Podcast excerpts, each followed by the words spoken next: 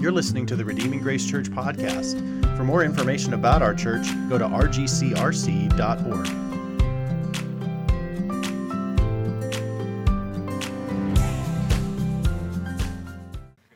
We're having technical difficulties to get started. Um, I just want to get into a story today. Um, everybody loves story. It's interesting. The first, the first depictions of humans we have all over the world uh, are telling stories. So we all love stories, and the Bible is the best storytelling. Want to get into the Gospel of John. If you're familiar with it, you know where it is. If you're newer to studying the Bible, the Gospel of John is towards the beginning of the New Testament. Matthew, Mark, Luke, and John, if you start seeing people's names, you're kind of in the right neighborhood. But I want to look at John 4, a popular passage. How many of you have ever read or heard someone speak on John 4? Like most of you, like I think some of you are probably not raising your hands and you're just afraid I'm going to call on you. But the, the gospel, John, it's a favorite passage. My wife loves this passage. I've talked about it in a couple of different settings. And the first time I preached it at our church in North Dakota, my, I told my wife when I was preaching, she goes, Don't screw this up. Because it's such a favorite passage. So I'll do my best not to screw it up. But check out John chapter 4, and we're going to just catch up the story. Now, Jesus is in Jerusalem and he's leaving the vicinity. He's going back up to Galilee. So I'm going to pick it up here, um, verse 4. And he had to pass through Samaria as he's moving north. So, Samaria, some of you, if you've you've probably got a map section in the back of your Bible, you could turn and look. But if you kind of know where Jerusalem and Judea is, the territory to the north there is Samaria, and you've got, let's see if I can do this backwards. You've got the sea, uh, the Mediterranean Sea on the one side, and the Jordan River on the other side. And then Galilee, where Jesus was from, was north of that. And so Jesus is going back up to his homeland up in Galilee, and it said that he had to pass through Samaria. He didn't have to. But that's interesting language that the narrator, the gospel writer John, is using. There's uh, all things that God ordains, right? That's there's something happening here. So that should clue us off. Initially, or right out of the bat, that something is coming. Jesus had to. Why? Why did he have to? Invites the question. And so he came to a town of Samaria called Sychar, near the field that Jacob had given to his son Joseph. Jacob's well was there, so Jesus, wearied, wearied as he was from his journey, was sitting beside the well, and it was about the sixth hour. That might just feel like ancillary background information, but this business about the well is really, really important. In fact, this was a well that was dug by Jacob centuries before. So this is family territory there, okay? So let's get into the story. Verse 7 A woman from Samaria came to draw water, and Jesus said to her, Give me a drink for his disciples had gone away into town to find to buy food. And the Samaritan woman said to him, How is it that you, a Jew, ask for a drink from me, a woman of Samaria? The narrator tells us in parentheses, For Jews have no dealings with Samaritans. And Jesus answered her, For you, if you knew the gift of God and who it is that is saying to you, Give me a drink, you would have asked him, and he would have given you living water. The woman said to him, Sir, you have nothing to draw water with, and the well is deep. Where do you get this living water? Are you greater than our father Jacob? And he gave us, he gave us the well, and he drank from it himself, as did his sons and his livestock. And Jesus said to her, Everyone who drinks of this water will be thirsty again. But whoever drinks the water that I will give him will never be thirsty again. The water that I will give him will become in him a spring of water welling up to eternal life. And the woman said, Well, sir, give me this water so that I'll not be thirsty and have to come draw water. And Jesus said to her, Go and call your husband and come here. And the woman answered him, I have no husband. And Jesus said to her, You are right in saying, I have no husband. For you have had five husbands, and the one that you have now is not your husband's. What you have said is true. The woman said to him, Sir, I perceive that you are a prophet. Well, our father, our fathers worshipped on this mountain, but you say that in Jerusalem is the place that people ought to worship. And Jesus said to her, Woman, believe me, the hour is coming when neither on this mountain nor in Jerusalem will you worship the Father. For you worship what you do not know. We worship what we know, for salvation is from the Jews. But the hour is coming and is now here when the true worshipers will worship the Father in spirit and in truth. For the Father is seeking such people to worship him. God is spirit, and those who worship him must worship in spirit and in truth. And the woman said to him, I know that the Messiah is coming he who is called the Christ. And when he comes, he will tell us all things. And Jesus said to him, I who speak to you am he. So we're far removed from this practice. It kind of starts our story in verse 7. She's going out to draw water. It would have been much more common to probably draw water first thing early in the day. You maybe have heard people talk about, well, they postulate that maybe she was wanting to be alone. Uh, in either case, she's there. Sometimes we refer to these as divine appointments, whether she had to go draw more water, she was trying to avoid people. We don't know exactly. But she's out here in the middle of the day. And Jesus is sitting at this well, and he asks her for a drink. Now, this catches her off guard, probably because of Jesus' dress, maybe his accent, maybe even his dialect, that he stands out a little bit. And she's taken off guard that a man addresses her. Much more, she highlights that he's a Jewish man and she's a Samaritan woman. And so she knows how Jews feel. And John gives us this note. Well, just so you know, Greek reader after the fact that Jews don't have any dealings with Samaritans. It was common, not uncommon, if you were a Jewish person heading from Jerusalem to Galilee to move over on the side, the eastern side of the Jordan River, so you didn't have to travel through Samaritan territory so that you did not become unclean ritually. Jesus obviously isn't worried about that. Even more, he asked to drink from her water jar. He's breaking all kinds of boundaries here. He's reaching out across the boundaries of sex. He's reaching out to this woman. He's reaching out to this Samaritan person. And he's not even just like, hey, it's okay that we talk. He's going to go grab her water jar and drink from it. Now, if you're an Orthodox Jew and you're reading this story and you, oh, Oh, he's going to drink from her jar? Now, how many of you are kind of like germaphobes? Like you don't like you don't like getting your cup mixed up with somebody else? Or if the waiter at the table puts their hands on the top of your glass right? Anybody with me in this category just a little bit compulsive? You're giggling but you're not raising your hand. I know you okay? Jesus is going to drink from it. He's getting right into all of this close proximity, and even in a sense, intimacy. And so she's totally caught off guard by this. And so she's like,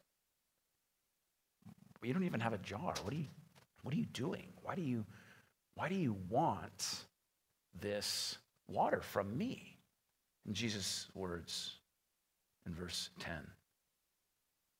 If you knew the gift of God and who it is that's saying to you, Give me a drink, you would have asked him now, do you see what he's doing here? He's pricking her mind to try to get her to ask the question Well, who is it here with me? If you would have known who's asking you for a drink, you would have asked him. And she doesn't, she doesn't get it. She's still kind of locked down in her categories. She doesn't get that maybe she should be asking the questions here. Jesus is the gift and the giver. And this living water metaphor, which I don't have time this morning to unpack thoroughly, but it's this metaphor for living, having life in Him. Now look at verse 12. This is really, really rich. Are you greater than our father Jacob? You're going to give me living water? Are you greater than our father Jacob, who drank from this well himself wouldn't it be fun to know what Jesus' thoughts were as she asked that ironic question? Incidentally, John does this a lot in, in his gospel writing. He uses the people that Jesus is talking to to, answer, to ask the question of his reader. we should ask the question well, is he greater than our father Jacob? Well, yeah, he is. Yeah, like what do you think, reader? He's, John is probing us to ponder this question. She doesn't get it yet, though. He is greater than our father Jacob, but she doesn't know this. Now, look at what she does here, though, too. As Samaritans, so why were the why did the Samaritans and the Jews have no interaction? The Samaritans were they were racially intermixed from back in history, from when the Assyrians forcibly brought people in. And so they were, ethnically, they weren't fully Jewish. But the real problem that Jews had with Samaritans wasn't just of who their parents were, it was because as a mixed group of kind of partly Jewish people, they took the worship of God and they interwove with it other pagan practices. And instead of the Temple Mount in Jerusalem, they instituted another temple system right there, right above where Jesus and this woman are having this conversation on Mount Gerizim. So the, the Samaritans, you've, you've heard people talk about them perhaps, oh, they were uh, mixed and whatever. It's not a race thing. They were worse than Gentiles because they had taken pure worship of Yahweh and polluted it. And so notice she says, Well, are you greater than our father Jacob? And Jesus just lets that lay. In this kind of religious discussion, Jesus doesn't jump to fixing her every wrong thought. I think there's an evangelistic lesson we can learn from there as we go through. Uh, but he, doesn't, he just kind of lets that lay for the moment. And he draws this contrast between her water, the well water, and living water. He says, This water is just plain water. It's going to leave you thirsty again. But the water that I give you, you'll never thirst again. And now she's at least a little bit piqued. Oh, well, that sounds good. I don't know her tone of voice. Is she a little sarcastic? Oh, well, that sounds cool. How are you going to give that to me? Or maybe she's genuinely wants it. She's, yeah, give me that. That sounds good. And so then Jesus turns this sort of polite conversation, he just turns it on its head with this phrase Cool. Go get your husband and we'll work out a deal.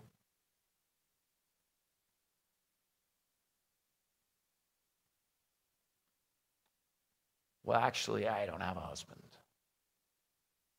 And just like that, Jesus shines this light on her in a way that she never saw coming. And in that simple phrase, without really pointing the finger at her, he says something unobtrusive and just says, Well, go call your husband. Let's get this worked out. She knows. And all of a sudden, she's super uncomfortable. And she does what any of us would do. And she starts to change the subject. Actually, I, I, don't, I don't have a husband. And you can't hear her tone of voice in the text. Maybe there's a little shame. I don't have a husband. Maybe there's an, an air of defiance. I don't have a husband. Maybe there's an air of, I'm available. I don't have a husband. Any of these are possible. We don't know. It's reading between the lines. But we do know that it puts her on the spot. And we could see that she has a faith in God here. She is interested in what Jesus is talking about, but she doesn't know exactly everything that's going on. And so Jesus, though, when he's talking about living water, his offer has to trump all other loyalties. And says you can't, you can't just add to this. So she says, I have no husband. And to her short, direct confession, Jesus says, You're right. And he proceeds to highlight all of her domestic failures. In fact, you've had five husbands, and the person you're living with now is not your husband. Light, bright, shining in corners that she did not want to have light on.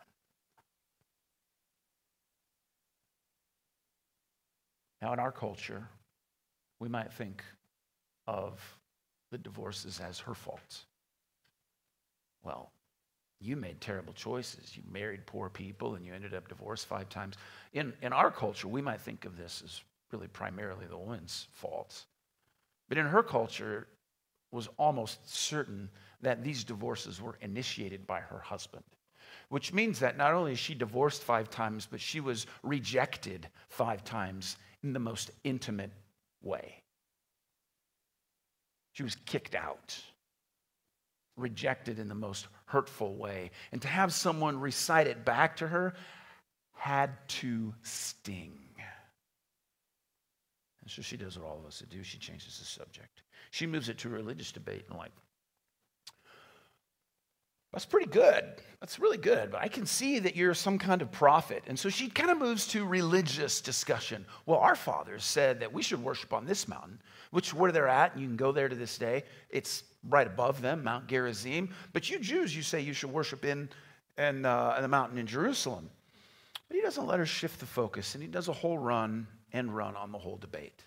It's not in this place, and it's not necessarily in Jerusalem, though salvation is from the Jews. The ones who are going to worship the true God must come in spirit and in truth. He's trying to give her completely new categories that erase this debate between Jews and Samaritans. As Paul would say later in Ephesians chapter 2, they're all going to be one. We're going to brought in to be brought into one family. He's trying to bring them all together. God wants worshipers who worship in, in spirit and in truth. And she says, Oh, yeah. Okay, well, I know when the Messiah comes, he's going to tell us everything. He's going to straighten it all out.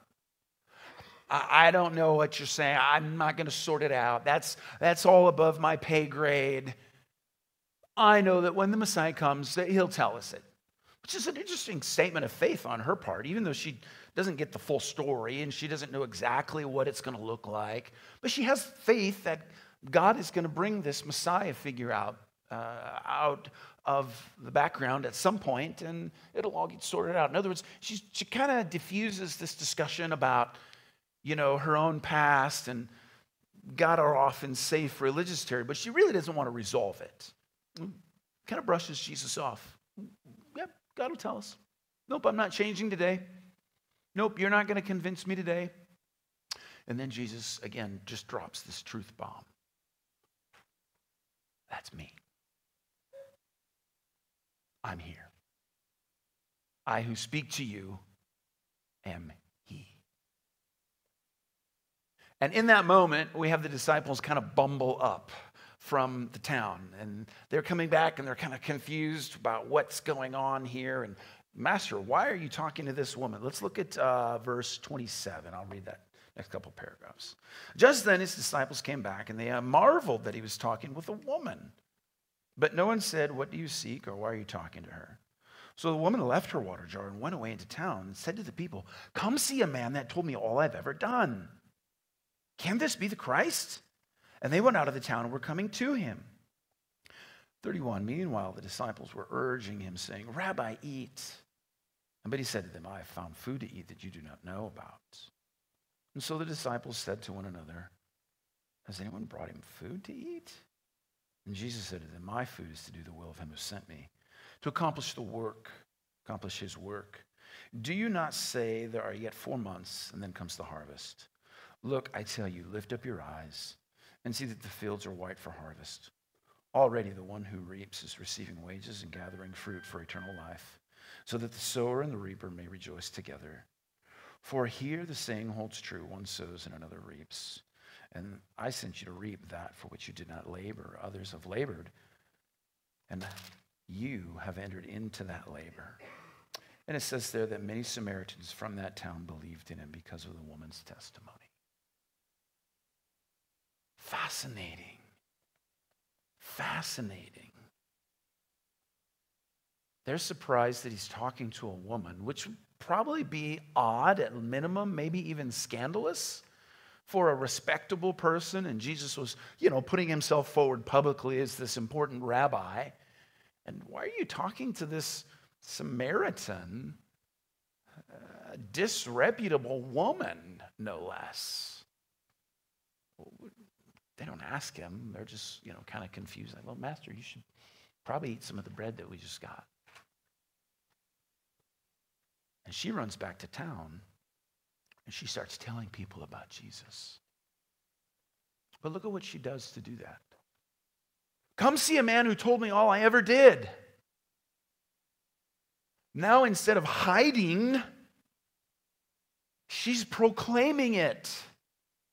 Something incredible happened here. In this moment where this searing hot light shined a light on her sin where she was incredibly uncomfortable. Now, all of a sudden, she's received grace, and the grace is this backdrop for telling this story. Come see this man who knew about everything I did and accepted me anyway. Come see, come see. And it says, many Samaritans from that village came to believe in him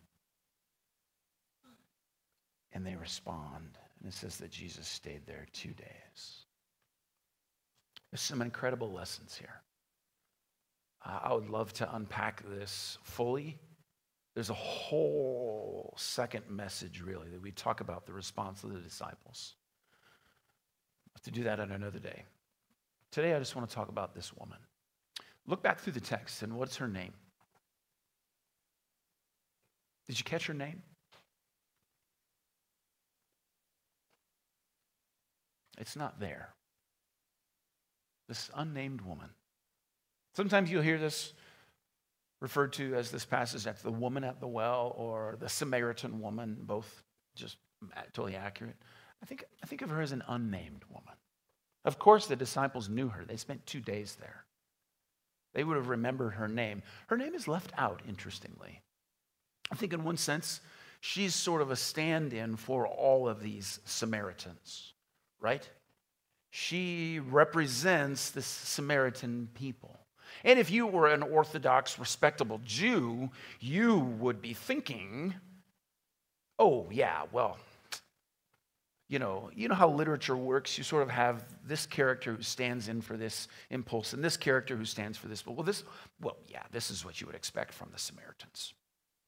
Hmm, aren't we proper? Aren't we appropriate? This yeah, that's just a typical Samaritan. That's what a respectable thinking Jew might have thought listening to this story. But in reality, look at what happens. This unnamed woman meets Jesus at a well.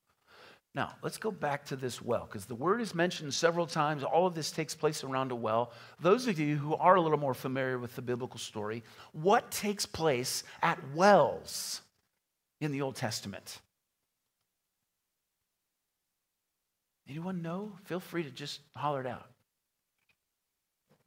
What happens at wells? Watering the flocks. And people meet at wells while they're watering their flocks, right? Who meets at wells? Uh, let me phrase the question differently. If you're a young man hoping to find a bride, where do you hang out in the Old Testament hoping to find God's perfect mate? At wells. Moses met his wife at a well. Abraham's servant met Isaac's wife at a well. Jacob, who dug this well, who's mentioned for us in the text, finds his wife at a well. If you're reading this story, Jesus is out alone. If you're on, uh, we're steeped in the Old Testament story. Jesus is out alone at this well, and all of a sudden there's a, a woman sitting there, and they start to talk. Oh, what's this? Oh, Jesus is unmarried here, right? He never married on earth. If we're into this story, oh, what's going to happen here? Oh, this is, oh, no, Jesus, no, this is not the, trust me, this is not the woman you want to bring home to mom. Okay? This is, no. And Jesus goes further and he goes further. Oh, she's, oh, she's, she's not pure. Oh, she's Samaritan. Oh, that's bad. What happens at wells? unmarried brides, unmarried grooms find their brides at wells. This story which is true history and really happened, is a parable of Jesus finding his bride. She is unnamed because she doesn't just stand in for those Samaritans, she is us. All of us, multiple lovers, and never really acknowledging our true husband. All of us with a filthy story that if it was brought to light, we would want to crawl under the carpet. We're her. She's us. We are the bride of Christ in all our filth and all his glory. This is a parable of a true story. Of course, they would have known this woman's name. I believe it's left out on purpose because you and I should picture ourselves in her shoes. She's us. She's us. So I love the storytelling. But I think we got to figure this out. Church after church after church I've been a part of, churches I've coached and watched. We've got to figure out how to create this environment where it's safe to come into the light, don't we? Where it's okay to just be like, yeah, I'm not a mess. And not pounce on one another when we get it wrong. To be a mess together. To need the gospel together. And give up any illusion that we are respectable. We're not. And we're not going to go one by one and confess all our deepest, darkest things today. But maybe you need to. Uh, find someone in the church. Maybe that's you where you're at. Maybe it's just an encouragement. Maybe you know it. Maybe it's past, whatever it is. Just know Uh, if you identify with this woman, I think we all can and should at some level, that's us. Jesus has met you at the well, giving you living water, and we are his. Never to be left, never to be forsaken. What a beautiful picture of the gospel. Let me pray for us. God, I pray today that um, there's so much more we could mine from this text. Uh, I pray that you would help us to see uh, how we fit into this text. I pray that you would help us to see uh, where it is that we need to repent, where it is that we need to extend grace to one another, to ourselves, to identify with this woman, so that we might joyfully go back to our villages and our places of work and whatever our neighborhoods, wherever we are, that we might joyfully go back with the same words. Let me tell you about someone who shined a light on everything I've ever done and changed me. Lord, in your mercy, give us that grace, I pray. Amen.